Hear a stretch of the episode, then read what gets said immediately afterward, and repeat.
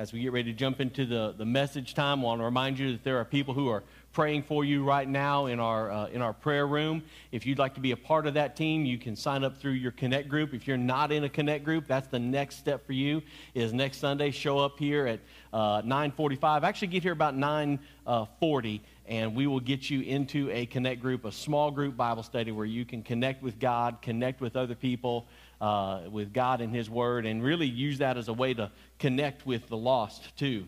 Um, so uh, we're in this series called uh, Unhindered, and just want to remind you, like I told you last week, the the really neat thing about the the the last uh, part of Acts that we're in, um, really the second half of it, is we see the gospel go forth unhindered.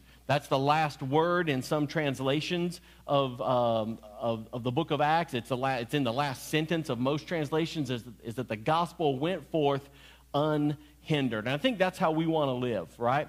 I think we want to live lives where uh, the light of Jesus is shining through us unhindered. We want to, as a church, be unhindered. We want to see the gospel spread.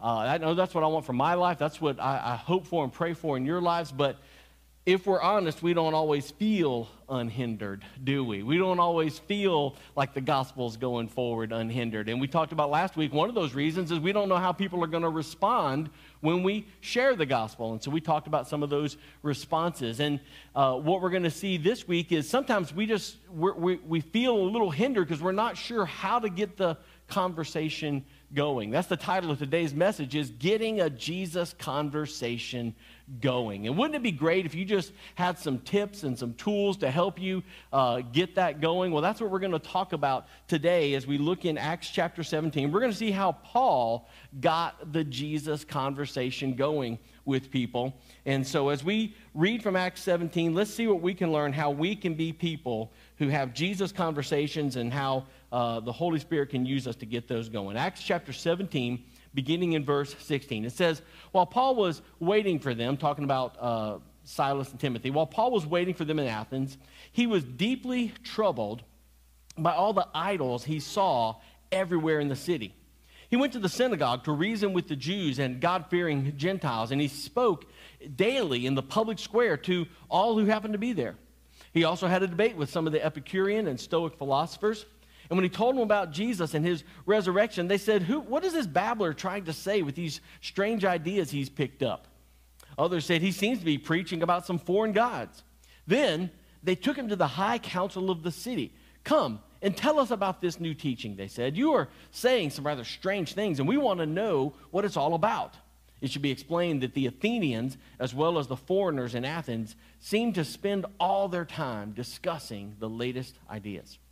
So, Paul, standing before the council, addressed them as follows Men of Athens, I notice that you are very religious in every way.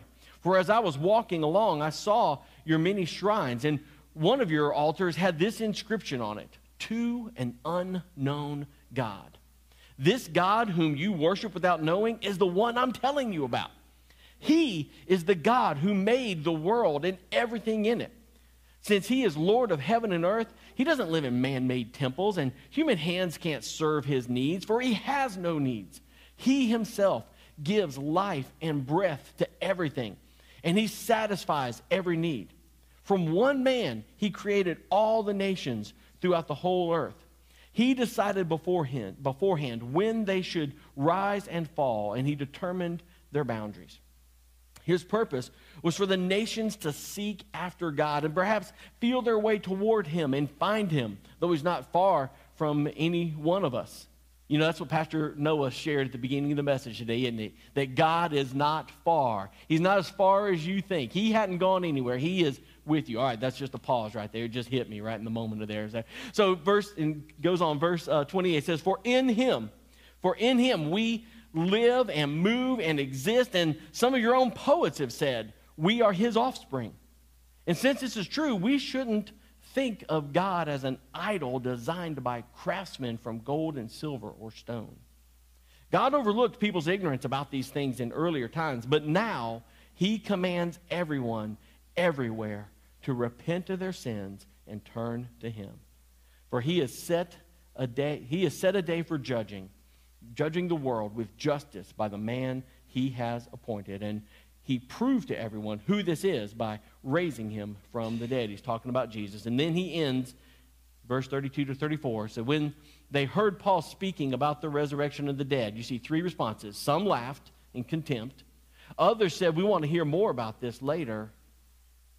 And that ended Paul's discussion with them, but some joined him and, be- and became believers.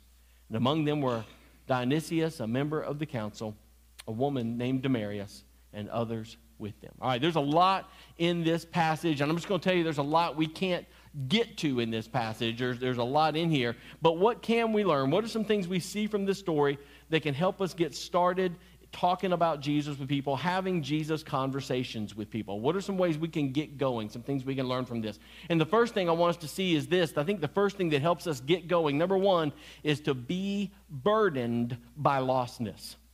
Be burdened by the lostness of others. One of the things that's going to help us have Jesus conversations is when we genuinely get a burden for those around us who don't know Jesus. Be burdened by lostness. Listen again to verse 16. It says, While Paul was waiting for them in Athens, he was deeply troubled by all the idols he saw everywhere in the city. Paul's there in the city of Athens. He's waiting on uh, Silas and Timothy to come and join them come and join him. And as he's waiting, he's hanging out in Athens and he's walking around and he's seeing, you know, all the all the stuff. This is probably, uh, to the best of our knowledge, this is the first time that he's been in Athens. What we're going to see in Paul's second and third missionary trip is that the gospel is spreading further and, and further uh, west than it's ever been before. God is spreading the gospel and he's taking Paul and his team to, to new places. And so this is one of those places. The Holy Spirit's leading him uh, to places that Paul hadn't been yet.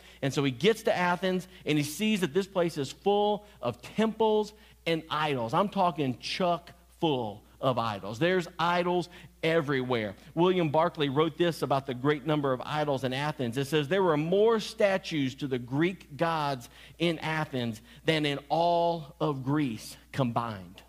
There was more statues to the Greek gods there in the city of Athens than in the rest of, of Greece combined. He also says that, a, the, the, the saying goes that in Athens, one could more easily meet a god than another person. You were more easily, you, you would more sooner bump into a statue of a, of a false God than you would run into somebody else. That's probably an exaggeration, but that's just a picture of what that is. And so Paul sees this and he is deeply troubled. One, one scholar says that he was sickened by what he saw. These, you know, these statues that today tourists go to see and, and they make trips to and they, you know, take pictures with and they're, you know, they're, they're, they're considered, you know, archaeological, just really neat things and sightseeing things. These statues back then were statues to false gods. They were actively used in pagan rituals, they were actively used in pagan worship at the time. You know, these, these buildings that, that people go to now, and we're like, oh, you know, the, the, the Parthenon and this and that and blah, blah, blah. You know, back then, those were active places of worship where people would sacrifice animals. And Paul saw this and it, and it sickened him. It, his heart broke for that. His heart was burdened. It said he was deeply troubled. Several years ago, um, we got to go to a country in South Asia uh, to visit some friends who were doing some work over there, some mission work over there. And we've been a few times. We'd like to get going back. I think it was 2018 was the last time that we got to go on a, on a trip there.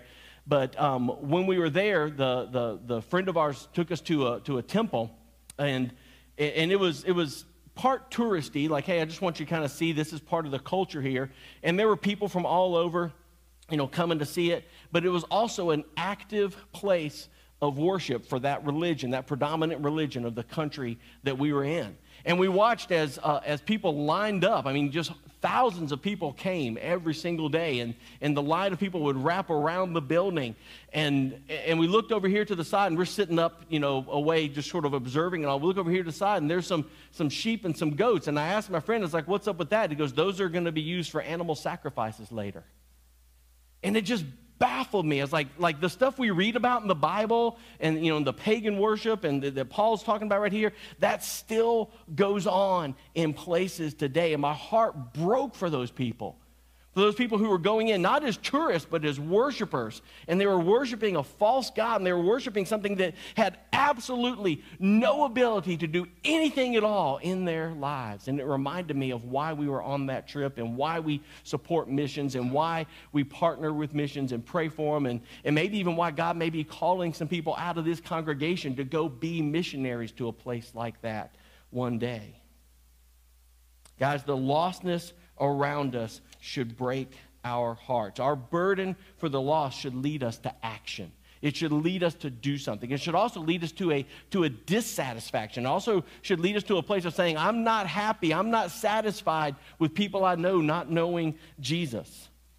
Awareness, here's your blanks. Awareness of how much people need to hear the, the good news should lead us to pray for, look for, and prepare for Jesus' conversations.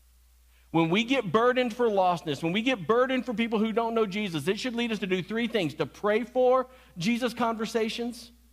I know some of y'all right now is like, oh, Lord, please, I don't want to have to talk to anybody about Jesus. You know, I see it in your face. You're like, mm. but to pray for them, to look for them, and to prepare for them, to prepare to have those Jesus conversations. And listen, as we do those three things, we need to be ready to be used by God. We need to be ready for Him to put us in those situations. Be burdened by lostness and let that burden lead you to have gospel conversations. And, and here's the second thing don't, don't run out ahead of God. Don't, don't try to make it happen on your own. Number two, let the Spirit lead. Okay? Be burdened by lostness have a desire to reach people for Jesus, have a desire to have gospel conversations. But number two, let the Holy Spirit lead you. Continuing on in Acts 17, 17 to 21, it says, this is Paul. Says, so he went to the synagogue to reason with the Jews and the God fearing Gentiles, and he spoke daily in the public square to all who happened to be there. He also had a debate with some of the Epicurean and Stoic philosophers. And when he told them about Jesus and his resurrection, they said, What's this babbler trying to say with these strange ideas he's picked up. Others says he seems to be preaching about some foreign gods. Then, I love this, then they took him to the high council of the city.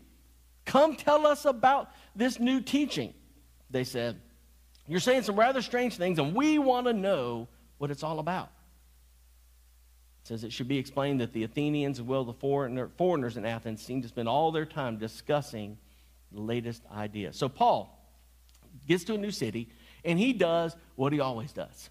He, he begins to engage in conversations with people. He goes to where he knows he's going to have some people who are at least a little bit open to talking about God things. He goes to the synagogue where there's Jews and God fearing Greeks. And so he's having conversations with them and explaining to them about how, hey, you're looking forward to the Messiah. Jesus is the Messiah. He's who you've been looking for. But then he gets, uh, he goes out and it says he's in the public square and he's talking to anybody who will listen to him there. And he gets an opportunity to engage with another couple of groups of people, the Epicureans and the Stoics. Y'all are familiar with who those are, right? Yeah, I wasn't either until this week. But the Epicureans and Stoics, those are the two main philosophies of that time. And so he's, he's just going about his business. He's just going where the Spirit's leading him. And these guys take him to the, to the council. In, other, in your translation, it may say the Areopagus. This was a place of debate. This was a place where they would share ideas. And so Paul, rather than being shunned, they take him to the place where, like, hey, we all want to hear about this. Now, be honest, they were, they were like, yeah, you're, you're a little, you know, you sound like you're a little boop, boop, you know, but we, we still want to hear about it, you know? We still want to hear what you're talking about. And so the Holy Spirit, you know, leads Paul to this situation where he gets to share more and more and more with greater and greater and greater audiences. Rather than him trying to force his way in, the Spirit leads him to these opportunities. Guys, this is why it's so important to let the Holy Spirit lead us as we act on our burden for the lost, is because I truly believe the Holy Spirit's going to lead us to people who are open to spiritual conversations.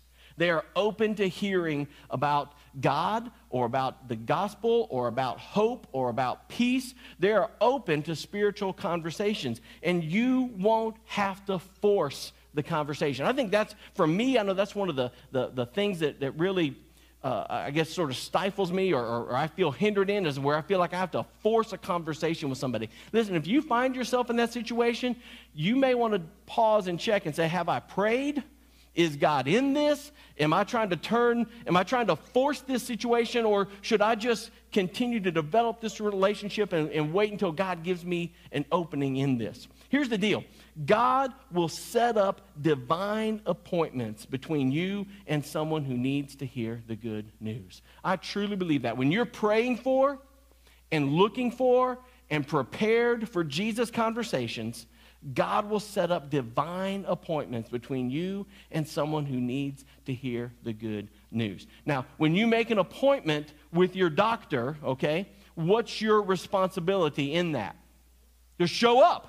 I've got an eye doctor that I go see about once every six months, and I think people must cancel on them all the time because a month out from my appointment, I get a text saying, Do you still want to keep your appointment? Yes, I want to keep my appointment. I made it six months ago. I told you I'd be here. And so I click yes and respond. And then 10 days out, they're like, Reminder, you have an appointment. I was like, Look, I've already got a mom. I don't need a second mom, you know? And so I click yes, I'm still coming. And then a couple days before, they're like, Hey, just, I know my appointment is coming, you know? And by the way, Dr. Darlington, if you're watching, I love you. Thank you for seeing me and everything. I'm just saying, maybe, maybe back off a little. All right. So, but your job, if you have an appointment, is to show up, right?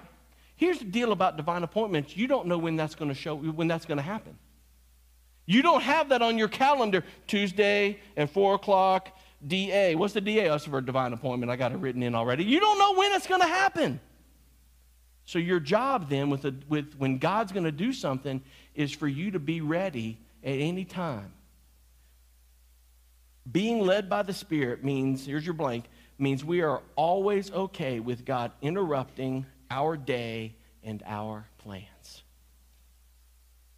Being led by the Spirit means that we are okay with at any moment with God interrupting our day and our plans. And for some of y'all, that I just lost you because you're like, no, I've got my schedule. I've got things mapped out. I have a, uh, you know, I've got my, I got my next five years planned out. You don't know what tomorrow holds. We don't know if Jesus is going to come back before the invitation song. Being led by the Spirit means you're okay with God interrupting your day and your plans.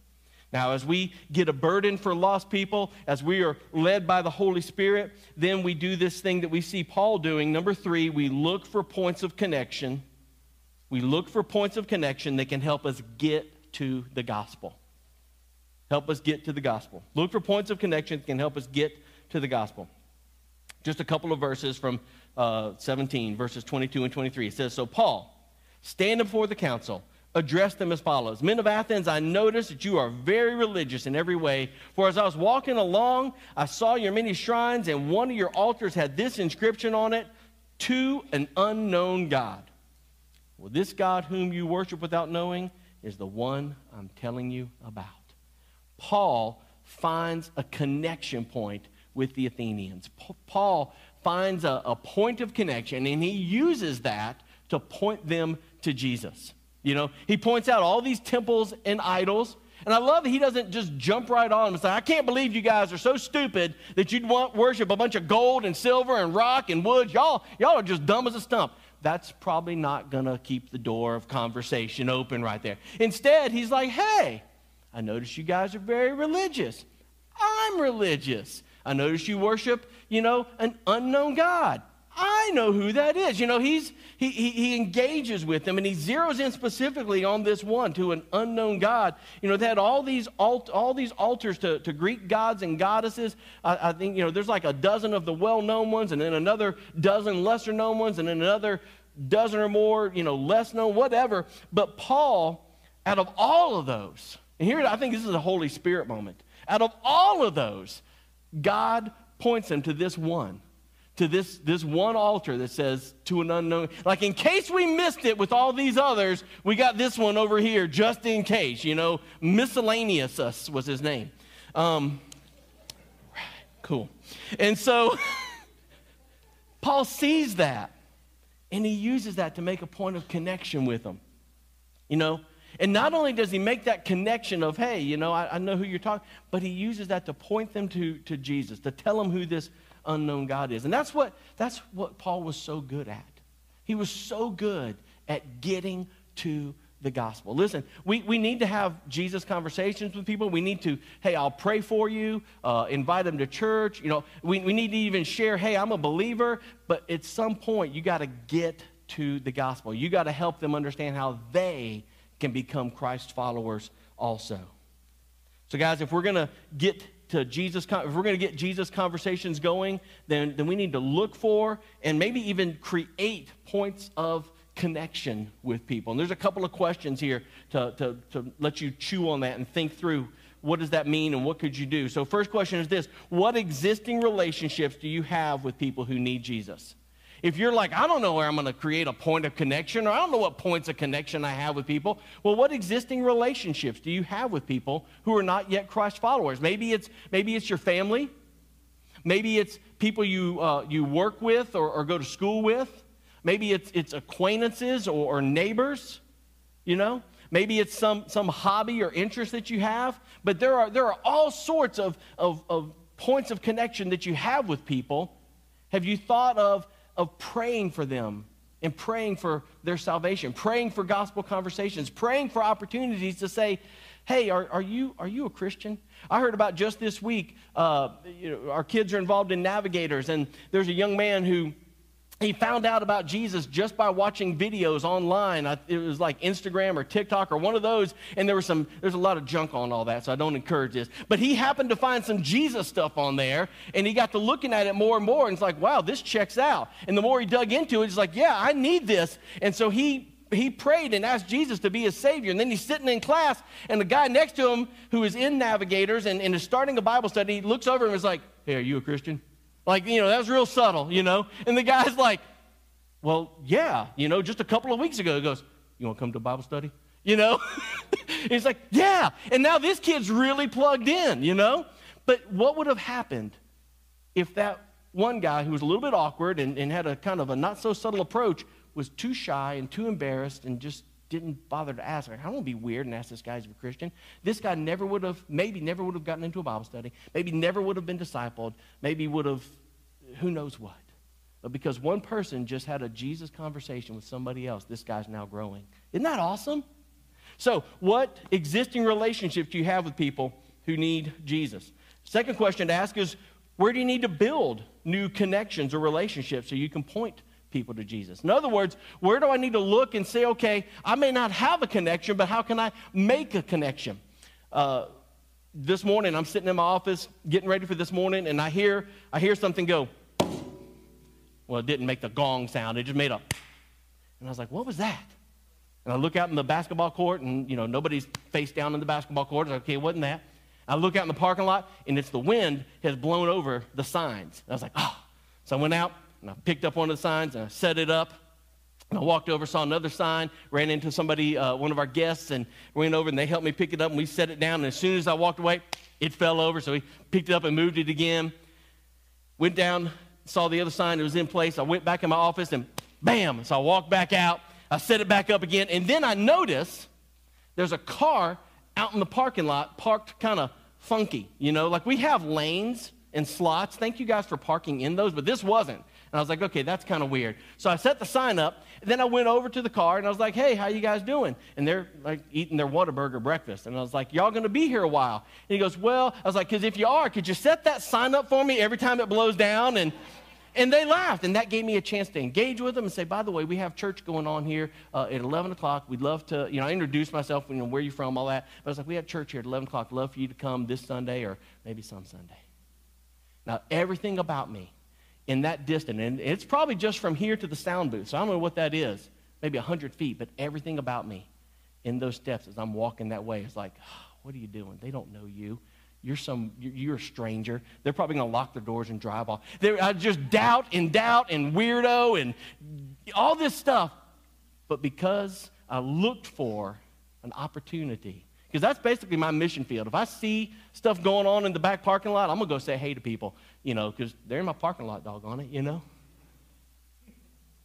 So look for and even create opportunities to share the gospel. Now, here's the deal. Our response song in just a moment is called uh, Give Us Clean Hands, Give Us Pure Hearts. You may wonder, how does that tie in with the message? Well, before you can share Jesus with someone, before you can be a vessel that God uses, you got to be ready for Him to use. Maybe today your prayer is, Lord, forgive me for not trying to share Jesus. Forgive me, Lord, for not having a burden for the lost. Maybe your prayer today is, Lord, forgive me for giving up. I've tried, they didn't they didn't receive it. They, they shut me down, you know, whatever. So, and then I just gave up. Lord, forgive me for that. Maybe your prayer today is, Lord, before I can give Jesus away, I got to get Jesus first myself. And your prayer today is the prayer of placing your faith in Jesus for the very first time to save you. Will you bow your heads in prayer with me? Father God, all across this room, I pray that your Spirit continues to work and to move on lives and hearts right now. I pray against any distractions, against anything that would keep somebody from saying yes to Jesus today. Lord, I pray that if we have not had a heart, a burden, a longing to see people come to faith in Christ, if, if maybe we had that at one time, but we've since just sort of let it fade away, God, would you forgive us? And would you reignite in us a desire and a passion and a longing to see people get saved? Lord, if there's somebody that we've been trying to reach with the good news and we've tried and tried and tried and they just haven't responded and we've given up, Lord, I pray that you would put it in our hearts to try again and to not give up, Lord, until they place their faith in Christ. And Lord, if there's anybody in this room today that needs to become a Jesus follower today themselves, I pray they would do that. I pray they would call out to you and say a very simple prayer of God, I know that you love me. Maybe that's the prayer you need to pray right now. God, I know that you love me. I'm sorry for my sins. I believe in Jesus. I'm ready for him to be my Savior. I confess my need for Jesus. Thank you for forgiving me. I place my faith in Christ today.